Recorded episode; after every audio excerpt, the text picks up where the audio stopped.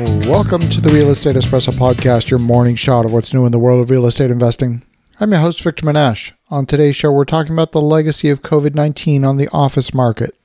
My company, when I was in the high tech industry, used to have an office location in Sunnyvale in the heart of Silicon Valley. My permanent office was near my home office in Ottawa, Canada. But I used to visit Sunnyvale frequently. I had staff there. The CEO of the company relocated the headquarters from San Diego to the Sunnyvale office and when I was visiting Sunnyvale, I would sit in a spare cubicle outside the CEO's office next to his assistant. When I was there, the CEO would see me and ask questions, often as frequently as once an hour. My boss also had his office next to the CEO. He, too, would talk with me far more frequently when I was physically no more than 10 feet from his office door. But if I was in my home office in Ottawa, Canada, the CEO would rarely call me. We might speak once every few weeks. The frequency of communication varied dramatically depending on the physical distance. So, was my CEO being undisciplined? Or perhaps even my immediate boss? Well, the answer is no. They were just being human. But whether it's working from home, streaming entertainment, or watching retailers go bankrupt, the current pandemic has fueled many trends that were already underway. You see, it takes training to develop people who are effective in a remote location.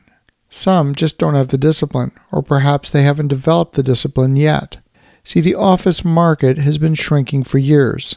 There are so many professions that have historically had a conventional office, and today those offices and meeting rooms are being replaced and displaced by the home office, by cell phone apps, and by video conferencing software.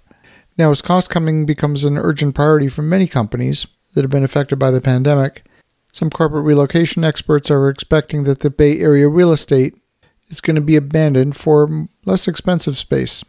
And in the meantime, Bay Area companies like Twitter, Square, and Facebook are making working from home permanent or a long term option for virtually their entire workforce. Those employees can't go elsewhere. They can be confident that they can stretch their wings, take some well paying jobs, and these working arrangements are being actively developed by employers. So is the traditional office dead? Well, it's not, but the question is how much vacancy will be required for the prices of an office space to fall dramatically? See, even in my home city of Ottawa, Canada, we have one major employer, and that's the federal government. The government's been undergoing a major office modernization over the past five years. That's involved closing several million square feet of office in the downtown core and moving its staff to other buildings in the suburbs while the renovations are underway. This temporary move was estimated to take five years from start to finish. But what's to happen to those millions of square feet of empty space when the renovations are complete? Who is going to lease that temporary swing space that's in the suburbs? And at what price will it be leased? Since the start of the pandemic, we've seen high tech companies offered to migrate their workforce to being purely virtual. Shopify is the electronic commerce giant that is linked most closely to Amazon, one of its biggest customers. Shopify has told its workers they should be preparing to work from home for the foreseeable future. Twitter told its employees the same thing. And more recently, the Canadian federal government told many of its government departments they should not expect to be back in the office until 2022 at the earliest. So, how much vacancy needs to open up in a market before buildings start to experience chronic vacancy? When that happens, those buildings become economically worthless. See, an office building is only worth multiples of its net income. And if the office building has got too high vacancy and it's not turning a profit, that building becomes economically worthless. Video conference meetings are now extremely commonplace. In fact, I had no less than four just yesterday. So, do I need an office in a traditional office building? The answer is no. I haven't needed that for years. So, at what point do these office buildings become economically unviable? Just like shopping malls that have too high a vacancy, office buildings that have too high a vacancy become targets for redevelopment.